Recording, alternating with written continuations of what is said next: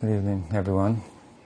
I'd like to offer my respects to our host, Sriman Drishta Prabhu, who so kindly arranged for this auspicious gathering, giving me the opportunity to be surrounded by so many devotees. Thank you very much.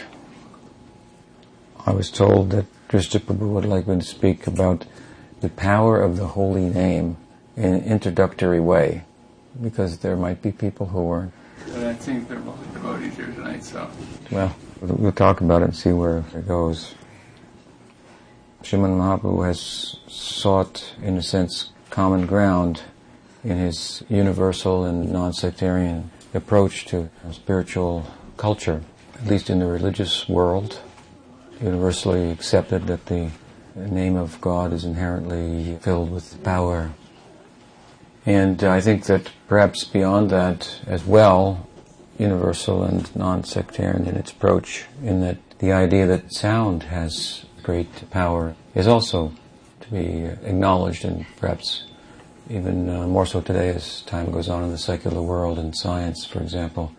As I understand it, and I'm not a scientist, so forgive me, but from a cursory uh, overview of the uh, progressive views of science with regard to the nature of the world and so forth. There's considerable talk about sound in, for example, string theory, which might poetically be described as, and I've heard it said like this by scientists, that the universe is the mind of God, and there's a tune going on in there. there's a song. As string theory sees the world as so many vibrations. So, sound. And of course, the um, Hindu spiritual tradition gives emphasis on this The world comes from sound and then Navriti Shabdat. And it's also said that by sound it will come to an end. And of course that sound is the name of God by which the world comes to an end. The limited world of our sensual, mental, and intellectual experience. So at any rate, the point being that this is a universal ground, a non-sectarian ground that Mahaprabhu has rooted his spiritual practice in and his means to um, disseminate and distribute his heart and make such a uh, esoteric and secret affair so readily available through sound and through the name. And the name has power even um, in a secular sense. As I said, in the religious world, it's, as far as I know, universally accepted that the name has some power. In the beginning there was the Word, and the Word was one. With God was the idea. In Christianity, Islam has many names of God, I think like 99 names of God, and they chant those names. And in the Judaic tradition, the name of God is so sacred you can't say it. So it's uh, also showing deference to the name of God. And while he has grounded his approach to distributing his heart and the secret I mean, this is esoteric. The, the inner heart of God. This is, of course, what Chaitanya Dev is about. The Goloke Premo Dhan Hari Nam Sankirtan, the, the Prem Dhan, the, the wealth, the treasure of Prem of Golok. This is ultimately Radha's Prem for Krishna, this wealth. Such a valuable thing that Bhagwan is like a beggar, has become a beggar for that. He's turned himself into a Chidandi, bhikshu, a beggar, going from door to door begging that he could get that somehow or other. And of course, in the context of begging for that, that earnestness to have it is tantamount to having it. So in the earnestness to have it, it is overwhelming in the personage of Chaitanya Mahaprabhu. It's being distributed simultaneously. This is the natural and unavoidable byproduct and the means through sound and the sound the name. And as I say, while in the religious world it's universally accepted that the name inherently has some power, this is a principle that's also accepted in the secular world. Name has power. Therefore they say, somebody called, did you get his name? Who was it? You have their name, you have them, is the idea. Nowadays it's social security number. If you have his number, you've got him. You can take his whole identity. You can assume his identity. You can become one with him. so this is uh, I guess, yeah, it's, it's a universal principle. And this is the ground from which he's rooted his practice. from which his tree of love of God is growing and branching out and reaching, touching everywhere through Nam, the name. And the name is, as I say, this is, as I'm speaking about at least, it's a universally accepted principle. So what Mahaprabhu has done is merely played out something that is common sense and, and as I say, universally accepted. And this incidentally is really the way in which, in my humble opinion, Gaudiya Vaishnavism should be disseminated and taught for the most part. And we have to see about what universal principles this is talking about, Gaudiya Vaishnavism, in a particular language. And if we look carefully at the teaching, there's so many teachings, so many verses and whatnot, they're really the playing out the ramifications and the implication of universal principles. In other words, Mahaprabhu Sri Chaitanya Dev trying to convince someone of some dogma, he's accepted the universal principle that everyone already accepts. And then there's playing that out, what the full ramification of that is. Just like to give you an example, sometimes I've harped on this idea that everyone accepts that selfishness is unbecoming. Even those who are selfish in one circle will denounce selfishness within their own inner circle. Just like the idea of honesty among thieves. They want to divide the loot honestly. Something like that. So here's the universal principle that everyone already accepts, so you don't have to convince anyone of anything. You just have to play out what are the ramifications of that. And if you do, where does it end up? It ends up in Gopi Bhava and Krishna Lila. That's the underlying principle of the whole affair. This is what it comes to. So to speak about it in this way, this is really what Chaitanya Mahaprabhu did. His preaching was very simple. And so with the name, and while it is, uh, like I say, accepted in secular world and the religious world, that there's power to the name, he has taken and then wisely decided to make a theology out of the name. Play out the implications of this. So it's difficult, the point being, to argue. And people do pine for this, some kind of a common practice in the pursuit of religious pluralism and so forth. So here is ground that everyone can come together on. In fact, Drishti Prabhu was telling me about how another proponent of Nam Sankirtan had come, and the gentleman who you hoped would have come tonight didn't come, but he came that night, and uh, he was uh, telling his congregation that, in, in, an animated way, that and I was at Drishti's, and, uh, and how, how does it go? Hare Krishna? Hare Krishna? and then he asked me to chant. so, so this is the wisdom, in one sense, of Chaitanya Mahaprabhu and his advocacy of Nam, and and it's, of course, not only like a strategy or something, but it's, this is a fact that the name has power. And so he's plumbed the depths of that. This is his idea. Where does that go? Where will that take us? Nam namakari bahuda sarva shaktis, he said. Tatrarpita niyamita smaranena kala. He said that Bhagavan has many names. Nam namakari bahuda nija sarva shakti. He has many names, but he qualifies here in this statement of his Shikshastakam that some of the names, Nija Sarva Shakti, they're invested with his own Shakti, Nija Shakti, Sarva Shakti, and all Shakti means Swarup Shakti. Swarup Shakti is the, is the source of all Shakti. The Jeev Shakti, Maya Shakti are the partial and distorted respectively, expressions of the Swarup Shakti. You find Sambit, Hladini, Sandini, cognizance, existence, and ecstasy in Swarup Shakti. You find Sat, Chit, and Ananda in Jeev Shakti. You find Achit, Asat, and Nirananda in Maya Shakti. So again, a partial and a distorted manifestation, expression of Swarup Shakti. Swarup means the Shakti of his own nature. It's not different from him. And Bina Prakritit Ashtida. Maya Shakti is different, separated. And Jeev Shakti is both. Can play in both courts. The realm of Maya Shakti and the realm of Swarup Shakti. By the grace and ingress of that Shakti. This is what's coming through the Nam that Mahaprabhu is advocating. When he says Nam Namakari Bahuda Nija Sarva Shakti, there are many names, so many names. And of these names, still there are some that are Nija Sarva Shakti. He's talking about primary names of God rather than secondary names of God. Secondary names of God are like Jehovah, Allah, Ishwar, Brahman, Paramatma.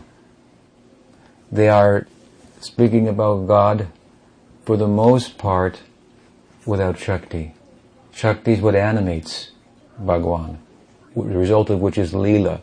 These names, Paramatma, Brahman, Ishwar, yes, there's some Leela in connection with this, but this is called Shrishti Leela. Shrishti Leela means creation. The Leela, the play. Lokavatu Leela Kayuvalyam. The play of the world. And what is that play? It is a sleep. As this dream only. It is depicted like this, as a dream of, of the Paramatma, of Vishnu, of the Ishwar. What is the difference between the Shrishti Leela and Krishna Leela? The difference is that Shrishti Leela is mostly at least 50% about sleeping. And Krishna Leela is 100% awake. There's a difference. No sleeping for Krishna. There's only an appearance of sleep for the sake of staying awake. Yanisha sarvabhutanam tasyam jagati samyami. It's said in the Gita that what is day for ordinary devotees is night for the higher devotees. and vice versa.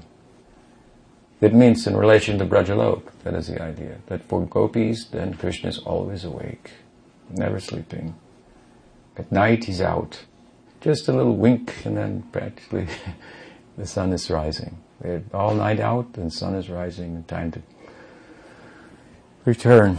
This is, practically speaking, idea of Goloka is that devotees are so uh, intimate with Bhagavan, no sleeping there. There he's fully awake. And if you follow the Leela on down, then in Brahmalok and uh, in the material world, he's mostly sleeping. Yoga Nidra sleeping because it's not very exciting. The world, the Shrishti Leela is just really not very charming, not very exciting. The Shakti with which the Paramatman, the Ishwar, Allah, the Jehovah, is interacting in the context of Leela is such that she herself is embarrassed to come before him. This is not the position of Radha. She's not embarrassed to come before him and to put him in his place, for that matter.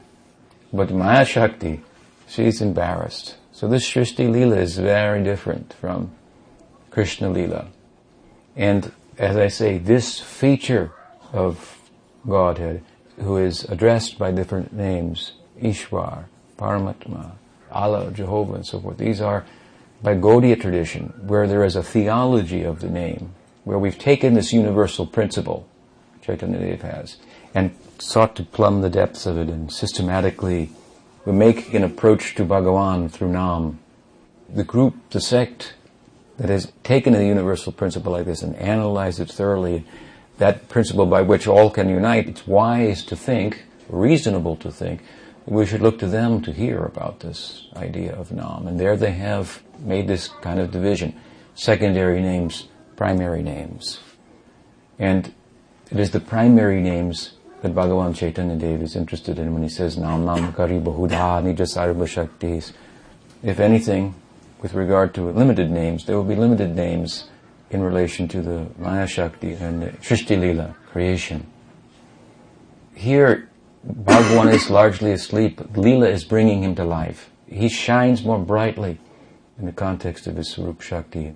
He is seen, for example, through the eyes of Radha, who so much personifies that Swarup Shakti, Hladini Shakti, presides over Hladini, but really personifies the whole of this. She's Swayam Shakti. Through his eyes, he can be seen in a way that he's not seen otherwise. And he's dancing. And even becoming, like I said earlier, a beggar to taste, to experience her perspective on himself. So this is a very exciting idea about God, an opportunity to approach in intimacy far beyond what can result from Ishwar Nam, the secondary names, Paramatma. Mahaprabhu said it also later on in his Shikshastakam when he said, Nadanam, Najanam, Nasundarim Kovitam Va, Jagadisha Kamaye.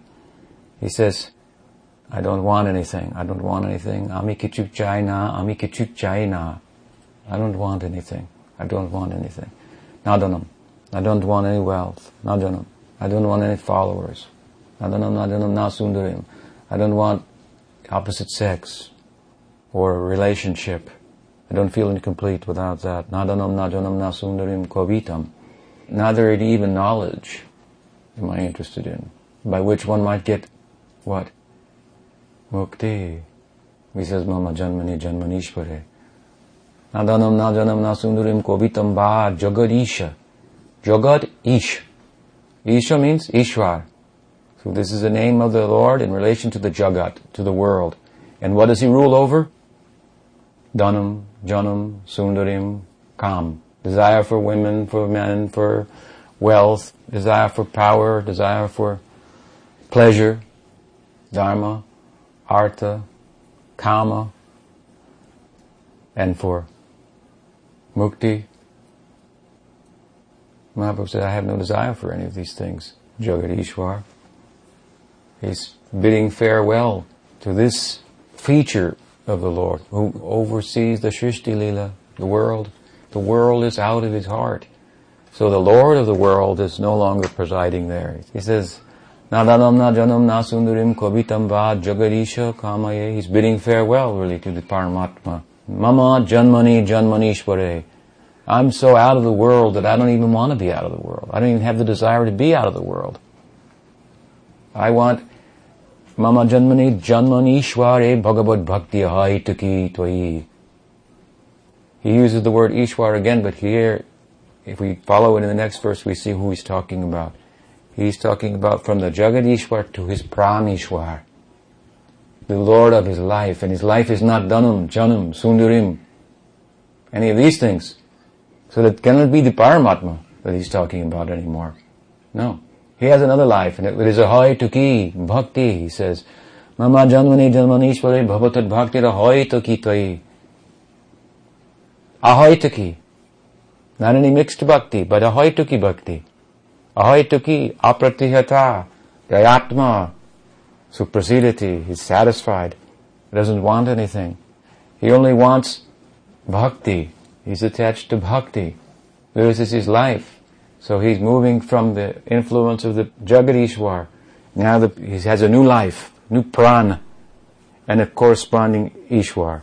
The Ishwar of his bhakti and he says who it is in the next verse, Ainanda Tanuja. Ainanda Tanuja Kinkara. Ainanda Tanuj. He says, he is Nanda Tanuja. From the Tanu of Nanda, Ja. He has Ja, taken birth. Is this the Paramatma? This Allah? No, he's taken birth. Tanu from the body of Nanda. Of course, Nanda means ecstasy, bliss, but it refers to Nanda Baba, Nanda Maharaj, king of the cowherds. Ai Nanda Tanuja. He's used this name because of the nature of his bhakti as it's manifesting. And what is that? He's saying, I want to live in the house of Nanda Maharaj. I want to live in the house of Nanda Maharaj. Who's going to live in the house of Nanda Maharaj? Whoever marries Nanda Tanuja will come to live there. This is the system. She marries young boy and then lives in the house, right? Of the father. This is the cultural system. So this is what he's saying. I want to live in the house of Nanda Maharaj. I fashion myself to be a milkmaiden in the cowherd village of Nanda Maharaj. And this is my aspiration, that I come to live in his house.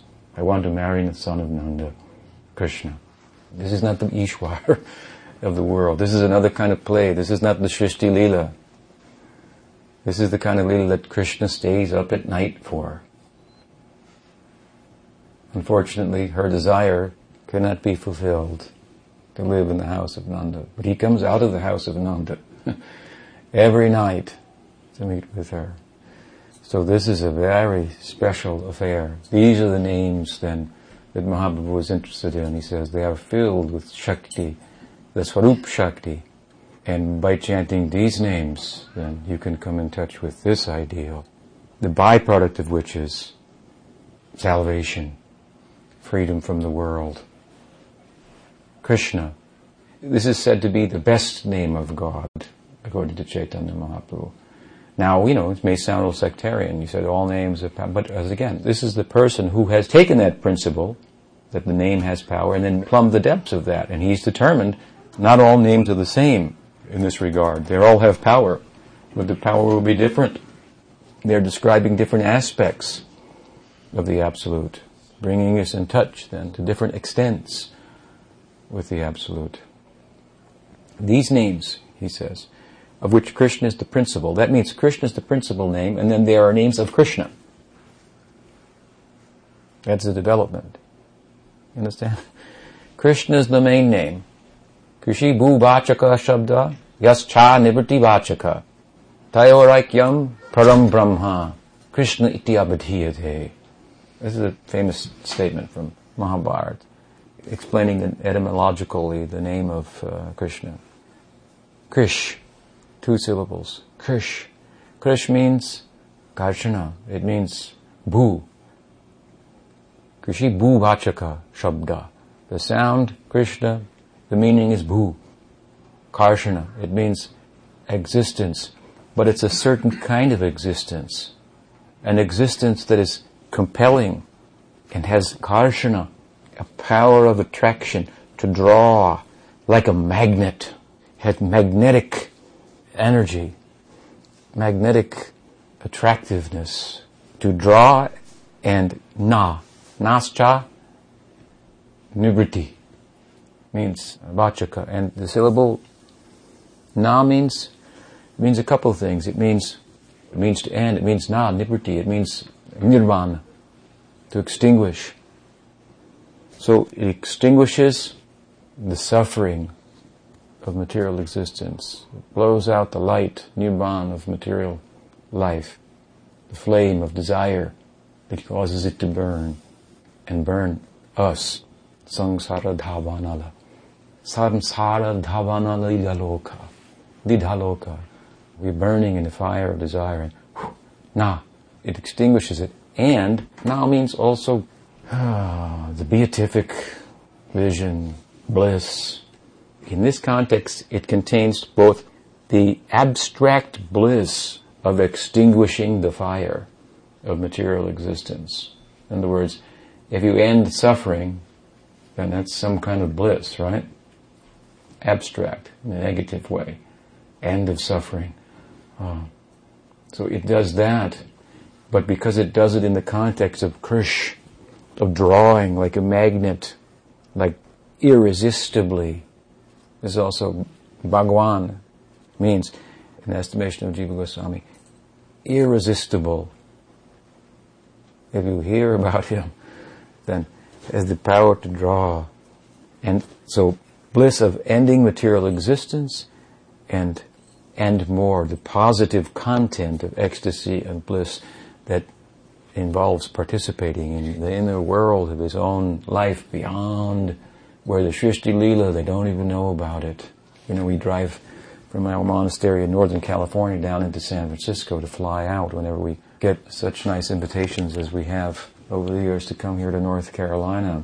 And we have to go across the Golden Gate Bridge, and there you are, you know, and there's this beautiful view of the city and the bay and the bridge and all that's going on. And we live, of course, way up in the mountains, back in the woods, a couple hours from there.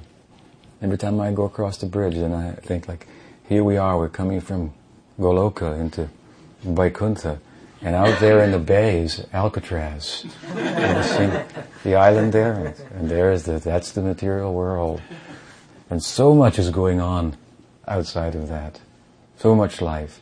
And the life of the big city in San Francisco, if you tell them about, we live in a monastery hill, they go, really? Is it possible? It's just like the people of Vaikuntha thinking about Golok. Is it possible? You could relate with Bhagavan like that? They don't know about it. We're so busy about it, we're too preoccupied with. Be sure to catch the latest CNN broadcast to keep up to date. It's like prison news, prison newsletter. What happened in cell block 21? We got some extra cigarettes over there. Something like that. there was a fight in cell block 12. This is we're so important, so preoccupied with. They don't even know about it. It would put them to sleep to hear about that. Puna punas charvita, charvananam, in the language Prahlad, just rehashing the same old thing over and over again, trying to make it out to be more than what it is. It's the same old thing. Bhagavatam gives another example. Like a prostitute, only has one thing to offer her customer, but dresses it up in different ways every, every night. And again, he thinks it's going to be different this time. Something like that. So we have to look at the naked form of material desire, and it's not pretty. It's not pretty. It's unbecoming. And to come out from that through Nam, as Mahaprabhu recommended, developing love, relationship, desire in relation to Krishna. This is then a very comprehensive approach to the Absolute. That Krishna, as I said, this is the main name of God. And then there are names of Krishna. Like Hari. This is the favorite name of Braj. Hari. Therefore we call it Harinam. This is most common. Most places we say, do you take Harinam? We don't say Krishna Nam. We could. That's fine. But Harinam is the main name in Golok. What does it mean? It means who's stolen our hearts. Hari. Their hearts are completely stolen by him, taken. So this name, it has the power to completely steal our heart.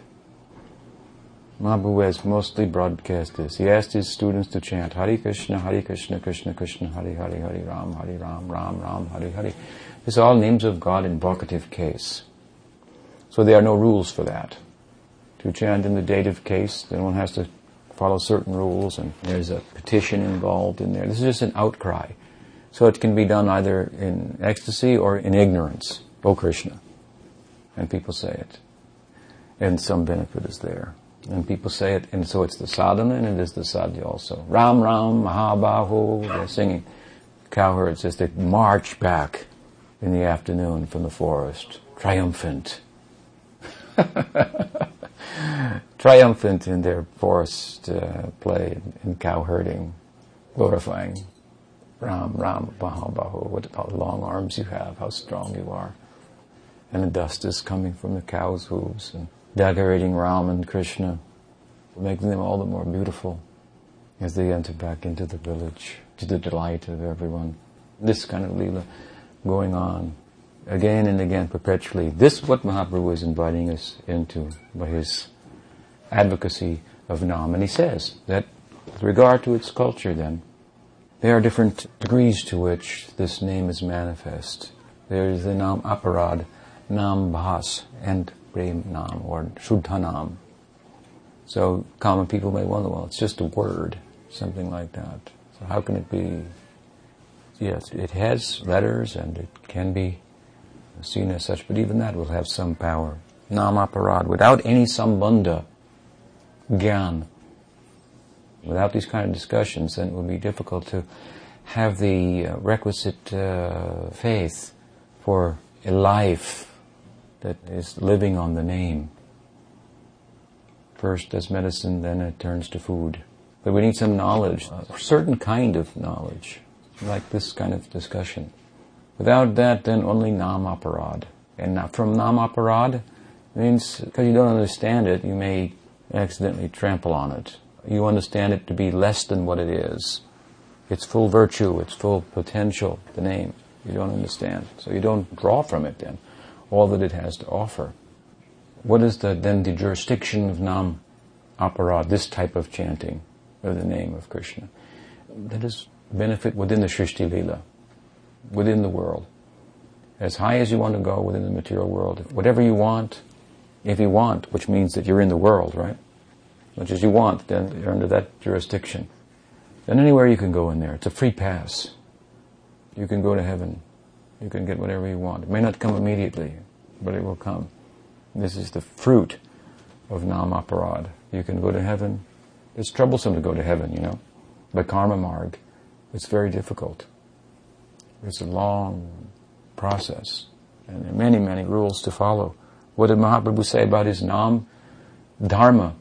Not only say there are many names and differentiate between secondary names and primary names, as I've discussed, but he said Nam Namakari Bahudani Dasabha Shaktis Tatrarpita Niyamita Smarane Nakala. Niyamita Smarane Nakal. Not in consideration of time or rules or regulations. These have no bearing. This name can be taken anywhere, anytime, any place, while eating, while walking, while sleeping. This is what he said.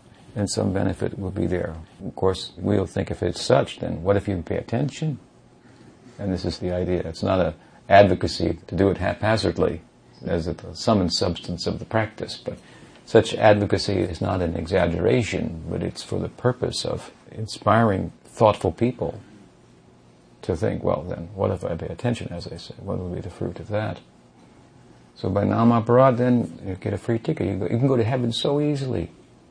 It's so hard to go there otherwise. So many rules you have to practice. No rules, just chanting Krishna Nam in your sleep practically. You can go. This is more or less the, the teaching. It has such power. You know what is said in Gita that yogis whose practice has not been perfected after a short time of practice, they go to heaven. They can go, then they come back, so forth. And yoga is not easy. By imperfection of yoga, you can go. And by perfect execution of dharma and karma marg, you can go. Both of these are, these are difficult. Yoga is difficult. Karma marg is maybe even more difficult. So many rules and regulations. Troublesome. But by Nam Aparad, you can go there very easily. These truths are there to help us, to fortify ourselves in our commitment to such, or to get us on board. Comparatively, what's out there, what's available, what systematic means have been given for progress in any field, within the material field, Pravritti Marg or Nivritti Marg, in path of renunciation. So we come from Nam Aparatu, Nam Abhas, the shadow of the name only. Then from that you can go beyond the Srishti Lila to mukti. Anartha nivritti is practically means anishta, the retirement of the world, and, and ruchi altogether, retiring the world. So this is the virtue of the efficacy of the shadow of the name, and then the pure name, Shuddhanam, gives praying. And if it gives praying, this Krishna Nam, which is the principal name, then what happens? how does prem come? It comes in the form of a ray, like the sun. If prem is like the sun, it will first appear like a ray in the heart of the sadhaka. When the sadhaka has graduated from sadhana bhakti and comes to bhava bhakti, then he or she is cultivating a ray of the sun of prem. You have to have bhav to cultivate it, at least directly. Longing, that's appropriate for bhava bhakti and submission, that is appropriate for sadhana bhakti. Sharanagati, submission, this kind of petition. There will be overlapping, obviously. There's some longing in sadhana bhakti, but this will be predominant in bhava bhakti. And longing for what? Something that you know what it is, you have it. Longing for the distillation of that, in this Bhava Bhakti, then, then what you've come by Krishna but like Mahaprabhu said, Ayi Nanda Tanuja, he's identifying now Nanda Tanuja, he's giving a special name. This is a name of Krishna. I said Krishna is the principal name, but Krishna has many names. So these names of Krishna, there will be names that describe him in terms of different relationships with different devotees. Dasyarasa, Sakyarasa, Vatsalya rasa, Shringarasa, and combinations of them, combinations of Sakya and Madhurya and uh, Dasya and Sakya and so many possibilities in Golok and names appropriate for that. So these then will become the preoccupation of the devotee in Nam. So we've gone from Ishwar Nam in the Srishti Lila, a general idea of God, to Krishna, and then within Krishna, names of Krishna that depict him, that speak about him in the way in which different parshadas, associates of Krishna, see him with their eye of love. What they see in him, what qualities they will see. He has so many qualities, but according to the sentiment, they'll see certain qualities. And those will be prominent. And then there will be names accordingly that will be embraced by the devotee. Therefore we find Gopakumar in Brihat Bhagavatamrita. He's taking the Priyanam, the names that are very dear to him personally. He's a Priyanam Saka. Dear names in relation to how he sees Krishna. These are taking him to that. So it's name from beginning to end. And in the name, this is special. Special dispensation of Bhagavan. We know that Bhagavan Sri Krishna is non-different from his form. We know that he's non-different from his qualities right, from Shastra. We know that he is non-different from his lila, and we know that he's non-different from his name. So these things, lila, guna, rupa, and nam, they all have something in common. They're non-different than the person Krishna. But there's one distinction, nonetheless, between the name and all of these things between the name and the person, the name and the person's pastime, the name and the person's form, the name and the person's um, qualities. What is that? That we learned from Rupa Goswami. This is a special feature. This is the theology of the name. It's just very interesting. How, as they say, they've plumbed the depths of this universal principle. And they've concluded this. Name has power. It has such power that it is different from the Lord and his and his pastimes and his form and so forth, in that it is more generous than them.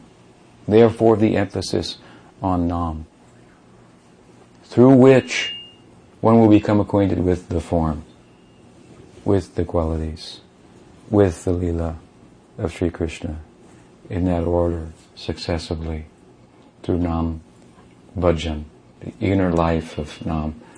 We should start with the outer life we have an outer life. We have to bring our outer life in connection with the inner world by extinguishing it, for the most part, retiring it. It's distracting us. And as it does, then our mind becomes quieted, and this life of Nam can go on happily, and it culminates like this, and a particular name of Krishna will become dear to you. And you will realize his form and his qualities and his lila. So we don't say, for example, then just meditate on the lila of Krishna. is non-different than the name, so why not? What? There's no difference. We do say meditate on the lila in the context of taking the name that will foster that type of meditation. And the lila is within the name, and the name is what is it? Nama Chintamani. This is also Shiva's. Nam, we're talking about this. Nam Chintamani, Krishna's. Chaitanya rasa, it's alive. Rasa, Krishna Nam, and it's Chintamani. It means you can get anything from this name. It's magical. From this name you can get anything you desire. Now you be intelligent. What might be worth having? That's the idea. And you can get rid of so many desires, if that's your desire. And it means also that from Nam, if you want to serve Krishna in a particular way, you can have it. Don't hesitate. You can take it. It's being made available through the name. If your practice is sincere and you have some inkling to love Krishna in a particular way, you approach your guru, you say yes. And Nam Chintamani. Take it. Go for it then. If that is your interest. You'll get it. Nam Chintamani. Nam can give you that. If you want it, you can have this is the teaching. Do what you want. Do your own thing. That's the teaching of Gaudiya Vaishnavism. Do your own thing. But one footnote, but know who you are, or know what you're not. So you're not the body, or not this material personality, be sure of that. and then in the sky of your ambition that is not material, that's on the ground. When you lift off, and nothing is holding you down to this world, and you can fly as high in the sky of your ambition, as you like, then there's nothing higher than what, at least what we've seen in the world from what Chaitanya Mahaprabhu talked about. That thing you can have. Or any part of it. Dasya, Sakya, Vatsalya, Madhurya, in relation to Krishna. So generous. Nam Chintamani Krishna's Chaitanya Rasa Vigraha. This Chaitanya Rasa Vigraha. And it is Purna, and it is Shuddha, and Nityamukta, And vinatvam nama namino. It's not different from the named, except Rupa Goswami says there's one difference. The more generous than the named comes to us regardless, even in consideration of our lack of interest coming anywhere and everywhere. Of course, this is just a byproduct, as they say, of Chaitanya Mahaprabhu's search for his ideal, that it's going everywhere. The byproduct of his own introspection is the opportunity for everyone to participate in that in wide scale. It's a very, this is love. It's going in and going out at the same time. You want to give it everywhere, then you have to draw back and keep it secret, but it flourishes and it comes out again. And so in this way, Chaitanya Mahaprabhu has taken, as I say, universal principle, both from the secular world and the religious world, the power in sound, the power in name. And so let us find some common ground that all people can come together on. Why all people only? All beings, even. Thakur Haridas pacified Chaitanya Dev in his anxiety when he said, I've come to give this name and it's all well and good for the moving living beings, but how will the non-moving living beings benefit from this?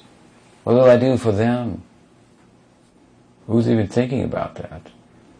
People talk about the generosity of this aspect of divinity or another, the sacrifice of one or another, this manifestation of Godhead or another, but what is Chaitanya Mahaprabhu thinking? What about the non-moving living beings? Who would have even thought of it? Some people think they're not even living. anyway, how they benefit? And Haridas Thakur pacified him. He said, no, don't worry, they're also being benefited. When you chant, for example, in the forest and you hear an echo, he said, are the non-moving living beings chanting back. So they're also being benefited. It's universal in its outreach, in its scope. So to bring all uh, the, the, whole world together on common ground with such a high ideal, in such a way that you get whatever you want. If you still want to stay in the material world, stay in the best way. Get the best house, and you can live in heaven. If you want mukti, all right, you can take that. We don't recommend that. Better go to heaven than get mukti. At least you come back down again and have a chance to take this and go higher. But anyway, if you want, you can get that. Or you can get mukti in Vaikuntha and be a resident there. But this is not the real treasure of the name. The real treasure is that on intimate terms, that Bhagwan Param Brahma, Tayor Okya, uh, Aikya, Param Brahma, these two syllables, Krishna, this is the Supreme Brahman, becomes like a toy in your hand. That's what it means, Yashodanandan. Subal Saka. This is what it means. Param Brahma has become just at their disposal. Do with me as you like. That is Vrindavan. And all this is possible by name. There the name is also present. Mostly in the background, energizing the seva. So sevan mukhi jivado sameva sparatyada. Approach it with this idea in mind. That is best. Not forgetting from name, either heaven or whatnot, or mukti but with some sense of the nature, the value, the fruit of giving. After all, what is Golok? Now, Chintam, what is it? Um, Chintamani, for example, Prakarasadmasu, Kalpabrikshala Kshabriteshu, Surabhir Abhibhalayantam, Venam Konvantam, Aravindalayataksam.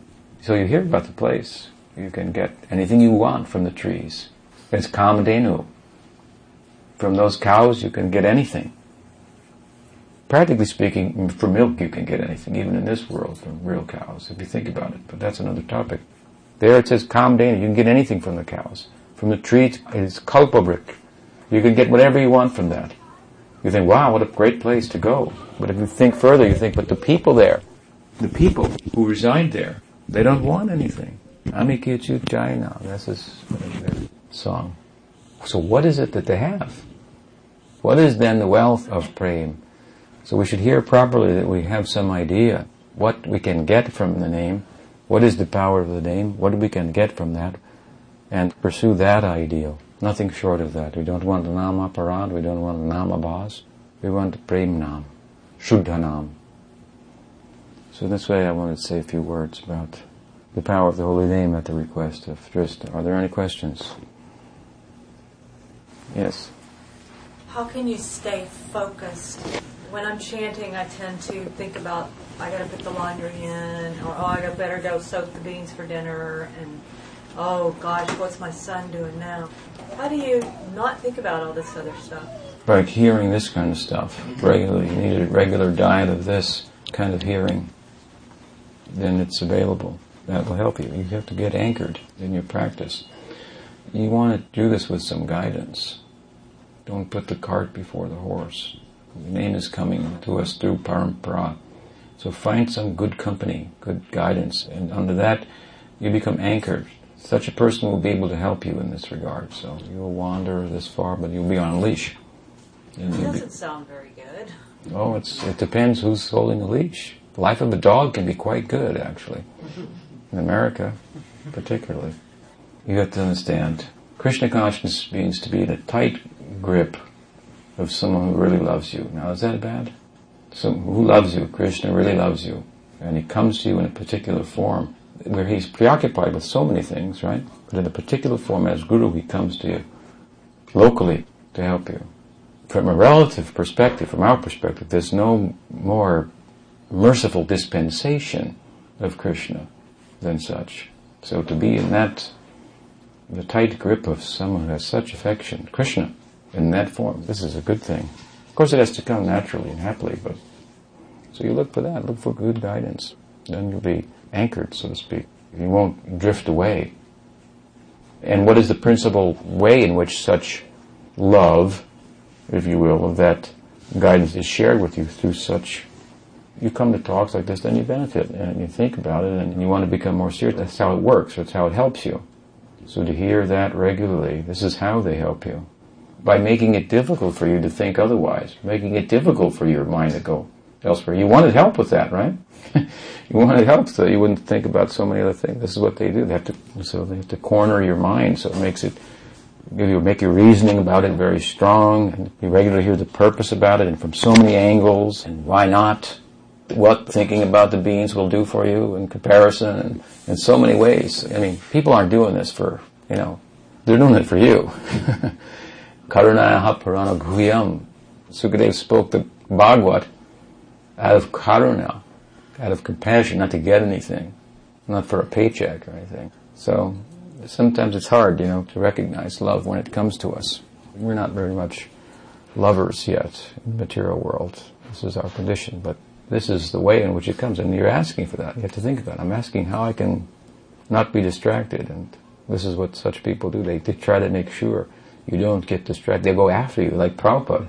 He was a nice person. He said, I came to your country as an aggressor. I thought, well, that's great. we needed that. He came after us. This uh, Krishna's group, Radha's group is like that, a little aggressive, actually. Lalita is a big, uh, you know, canvasser. Bhaktisiddhanta Saraswati Thakur couldn't tolerate the idea that people would get something less than everything that Mahaprabhu came to give. At least they'd be clear on it, have the full offer. He was like living for that, and he became enraged at the idea that something else was getting in the way, some other religious conception even, he thought. Well, what, short of what Mahaprabhu came to give, people are being cheated. He couldn't take it. This was his love. He used to pound his fist like this and preach, and sometimes his face would become flushed. One time, one of his students said to Pujyapad Sridhar said, Gurudev getting a little angry. Oh, maybe that's not so good. And he said, no, Gurudev's showing lotus face, pinkish. And he saw, he saw love in that. And he saw the expression. It looked like one thing, but he could understand the heart from which it came. He said, that's what it means, lotus face. Such kindness. Like uh, Prabhupada told the story how he was sitting in a big assembly and Prabhupada Bhaktisiddhanta was speaking from a dais and in the talk, one of Prabhupada's godbrothers was tapping him on the shoulder and asking him some question distracting him from the talk. And Bhaktisiddhanta stopped the talk and said to, our Prophet, said, So, you know so much that you don't have to listen? You think, are you prepared to come and sit here and give the talk? And how Prabhupada reacted, he said, Gurudev loved me so much that he stopped the whole talk to chastise me, even though I wasn't talking about something else. The other guy was, he didn't chastise the other guy, he chastised, he cared about me so much, he couldn't tolerate the fact that my mind would be distracted. That's real affection. Try to bring that into your life, that'll be good for you. And then when you're not distracted, then you, to that extent, you'll be able to appreciate that. Oh goodness, this is good. And you already know you don't want to be distracted. Otherwise, you know, you can, I mean, yes, this is the main thing, by good association. Krishna consciousness is gradual, so it's like cooking, it's gradual, but you got to put vegetables on the fire, right? You come in the room and say, "Mom, where's the dinner?" She says, "It's coming gradually." You know, where? What? With, you, haven't even taken the vegetables out of the refrigerator yet.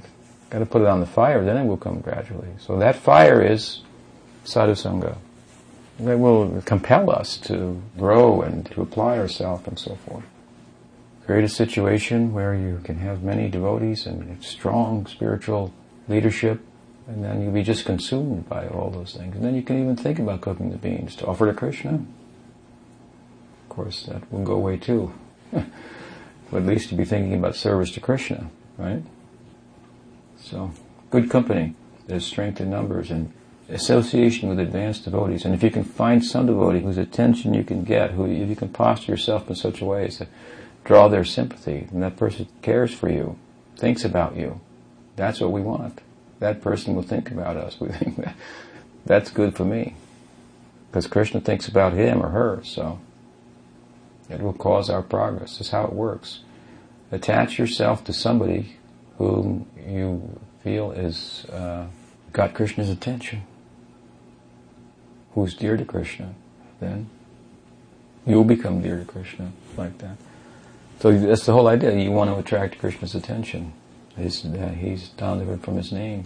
He wanted to manifest there in a, in a powerful way. We're talking about like aggression, like Sridhar gave the nice idea of Krishna Nam also being aggressive, goes into the heart of one. Even though they have locked high walls and locked doors, goes in anyway, does his work. He's a thief, steals in the night and goes. So this is an important thing. Of course, it has to come naturally and gradually, but you, you, come good association like this, and then you'll be benefited. It'll be easier. But yeah, mind is distracted. It's that's the world. It's a distracted mind. It's it's a lifestyle too. That's the whole thing. That's why when we come under good guidance, we're entering into a lifestyle. We get a sadhaka deha. Like for example, the time initiation, we get a sadhaka deha. So then it has to be that body has to be dealt with in a particular way.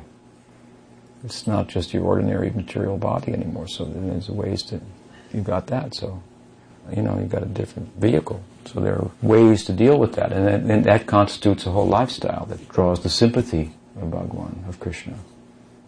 So, yes. Since the holy name grants all desires, I was wondering why Lord Chaitanya worshipped Vishnu and Raghunath Shila in his household life instead of Radhakrishna deities. Well, there's a couple of reasons for that. But one way to think about it is who is the deity in Nanda Maharaj's house? Krishna, right? Yeah, he worships Nrsingadev in the house, Shila. So that's their religion. Their love is for Krishna, but that's their religion. They're Vaishnavas. So there's Vaidhi Bhakti in Goloka. so that kind of that, that's one thing, and also there's two sides to Mahaprabhu's Leela, Also, some special kind of Vaidhi Bhakti and Rag Bhakti. But um, basically, this is the Leela. His family is Vaishnavas. They worship Vishnu. Who would expect Sachi to worship? You know, Narayana, who she worships in Goloka. But who does she love? who is our joy, Sachi, Nandan, Chaitanya Mahaprabhu. So they're going through the ritual of worshipping in the house. Of course, he's the son, so he has to participate too. But their their preoccupation is with her Nandan is her joy is is their son only. Why would it be any different? Vrajendra Nandana ye Sachi Suta hoile se Balaram hoile nitai Narottam Thakur ki. He's told us this. The son of Sachi, Nandan has come. Now he's the son of Sachi. And Balaram has also come as Nitai, his brother. Someone said to me, if Nitai is the brother of Chaitanya Mahaprabhu, why is he born in a different family? I said, because he's Balaram, the son of Rohini. He's the son of Yashoda by affection, but otherwise he's the son of Rohini. Anyway, another question? I was thinking, Sridhar talks about divine slavery and how some of these terms, like she was kind of reacting to being on a leash, and some of the, the terms in the material world have a certain connotation, just like being a servant or a slave, but in the higher realms it's a whole different meaning. That's my comment on that. Well, you said it yourself. It's divine slavery. There's an adjective there that describes the slavery, divine slavery. Look, serving is not a bad thing. It's who you serve. That's what it is. That's what it's all about. I mean, from the Vaishnava perspective, what is the best varna? You know, you have Brahman, Kshatriya, Vaishya, Sudra. Which is the best? Sudra. Why? Because they're already doing what you're supposed to do. You just have to focus them on the right center. That's all. Everybody else has some other abhiman, some other ego. I'm a warrior. I'm a businessman. I'm a pundit. But the Sudra has the ego. I'm a servant. So all you have to do is focus them on the right object. Very simple. In all the Sudras in India, they wear a sikha like this. You go to India the first time and they, wow, all the rickshaw wallahs, they're all bodhis. they all have a sikha. they may have a better service attitude and ethic than you, but they may have the wrong master. That's the problem. So service is not a bad thing. It's in a capitalistic society, I suppose it's portrayed as being bad, and everyone is supposed to be an individual and uh, rugged individual at the cost, you know, step on others to do so. There's both, you know, there's capitalism and communism and Gaudiya Vaishnavism. The best of each is combined, but all for the center. This is the idea. All for the center. We have a saying here in America that no taxation without representation. It doesn't apply in Goloka. All taxation, no representation.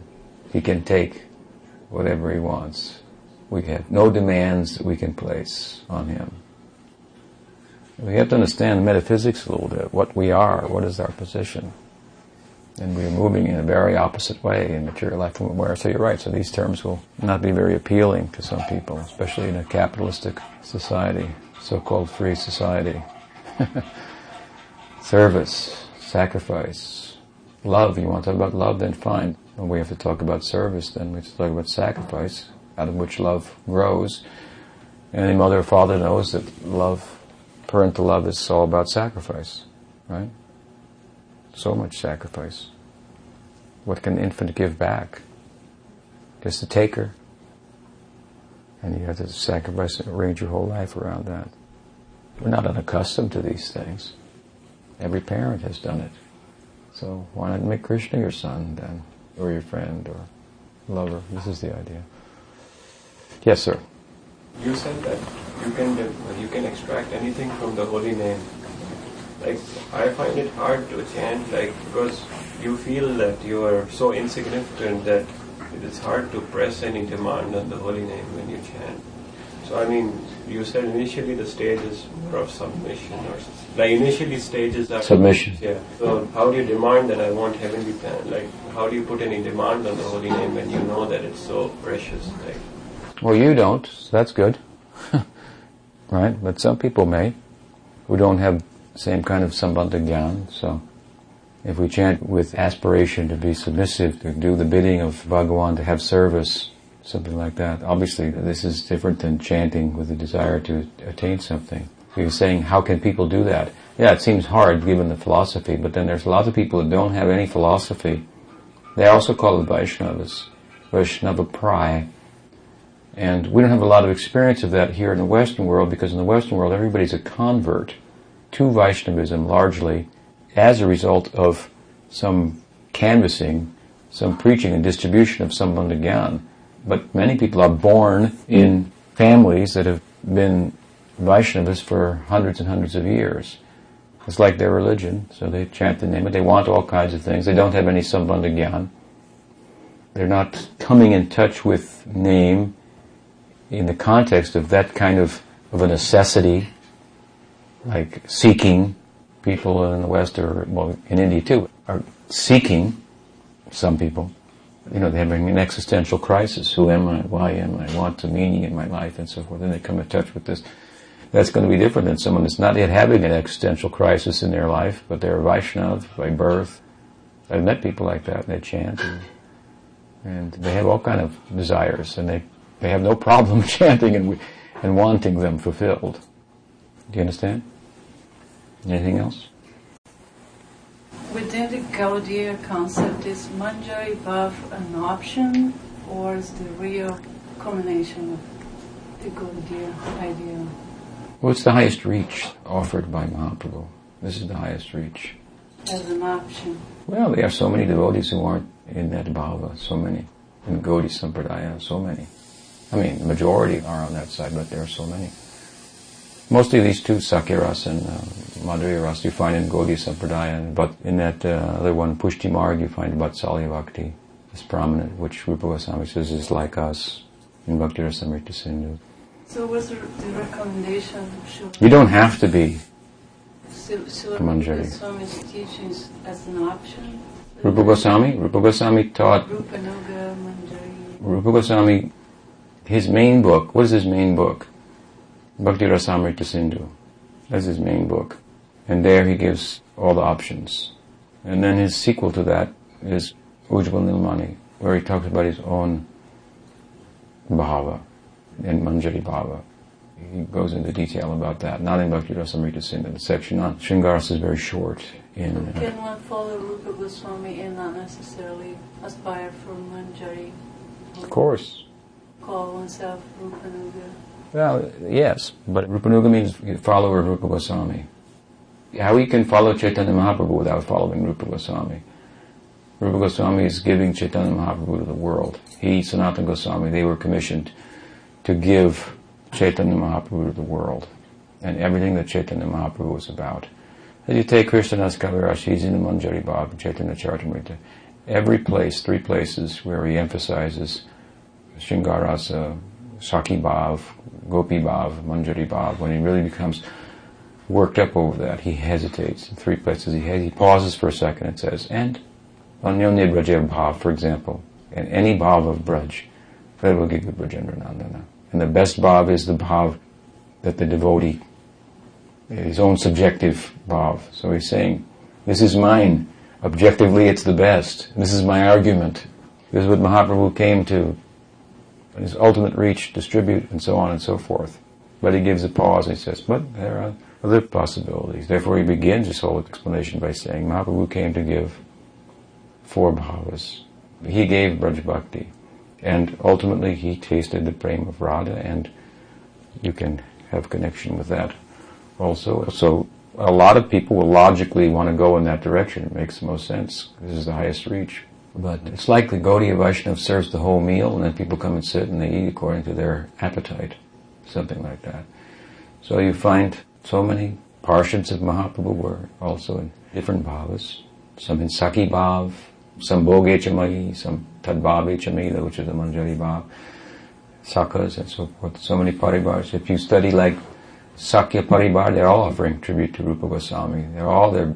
Any book of bhajan found there is all based on Rupa Goswami's Bhakti Rasamrita Sindhu. In a particular sentiment, they've also considered themselves followers of Rupa Goswami, but not specifically in terms of cultivating the same bhava. But that is the most prominent thing, so we want that. The Sampradaya is certainly well suited to offer you that. It's not mandatory. Someone's got to pacify Krishna too, in his separation from Radha. Right? And what will they say? How will they do it? Someone is tending to Radha in her separation from Krishna. Who is tending to Krishna in his separation from Radha? And how will they do it? They will chant Radhe, Radhe, Radhe, then you feel happy. so other side, Gopal Kumar and Brihad Narmasaki and Brihad Bhagavatamrita, is he a Gaudiya Vaishnav? Is he a follower of Sanatana Goswami? We think so. We think uh, Sanatana sees himself more as a follower of him. And he says what? He's entered Golok, he says, sometimes I'm serving in the group of the friends of Krishna. Sometimes I get a direct order to serve Krishna. And sometimes I get a direct order from Radha. That's even better, he says. Basically, you look at it like this. Gaudiya Vaishnavism is about the romantic life of Krishna. That's what it's all about. And the romantic life of Krishna involves Krishna, Radha, gopis, some of Krishna's friends. Therefore, those friends are there. And what friends are mentioned? Madhumangal, Subal, Ujbal, in the Goswami Granthas, these names will come up. Because they are particular friends of Krishna who not only are involved in Krishna's romantic life, but they're involved in Krishna's romantic life in the context of being connected with Radha's group and so forth. So they all have their leaders. Lalita, Madhumangal, Radha, Subal, Vishaka, Ujbal. They have their places at Shyamkund and so forth. So it's all about the romantic life of Krishna. Therefore you find sometimes this happening in Gaudiya Sampradaya, although people like to say it's only about the Manjari Bhava. So like you take, you know, Sripad Narayan Maharaj, he's very strong on that point. It's, it's, this is only Manjari Bhava, Manjari Bhava. But when he first came to America, no one would give him, you know, the time of day, but we invited him to our ashram at that time. And so we hosted him there for three days. I told just bring a few people. We have a small facility. He brought 40 people. So anyway, we, we facilitated them all. And then I had some talks with him. And I was discussing this point with him. And he tried to push on this. And I pushed back and said, yeah, anyway, yeah, you're right. That's true. And I pointed to examples and so forth. And he said, yeah. Among others, I gave him the example of Sakyaras Priyanarmasaka of this uh, Kinchan Krishnadas Babaji Maharaj, disciple of Bhakti Siddhanta Saraswati Thakur. I had made many arguments with him. We were going back and forth. It was quite sweet exchange. It was private. And I had two exchanges like this with him. Once in Vrindavan at Keshavji Gaudiya in his room, and once in, in the room I provided for him when he visited our ashram. Private conversations. Both times he said, oh yeah, you're right. Yeah, so anyway, anyway, this is my emphasis. And, in fact, understandably. So anyway, when I made different arguments and so forth, and we were going back and forth, and then I brought up the point of Krishnadas, and he said, yeah, yeah, he told me the same thing. He told me, again, Chin Krishnadas Babaji, this is his, his bhava. Then he had some explanation for that, of why and so forth. But anyway, he admitted, yes, it's also good. Did Shalishra ever make, did he made any comment in that sense? Yeah, he made a comment in that context. He said that in his opinion, Abhay Charanaravinda Bhaktivedanta Swami Prabhupada was in the Sakyarasa. Pretty big statement. so what's going to happen? A lot of people are going to be affected by that. A lot of people. Because that kind of association, by association, you're going to be strongly affected. Uh, Rupa Goswami's position and his teachings, what does Srila Dharma say? From a neutral point of view, in hierarchy of which is higher.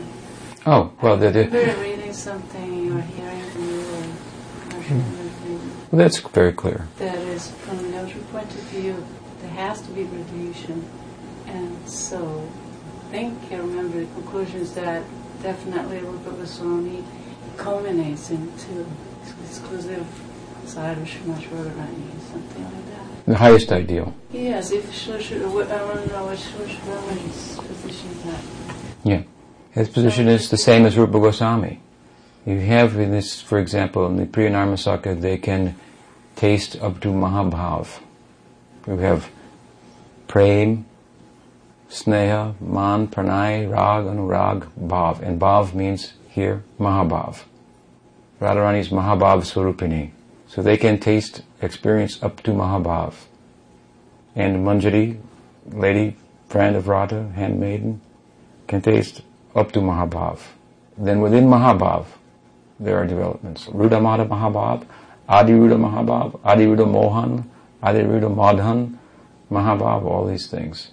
So there then there's distinction.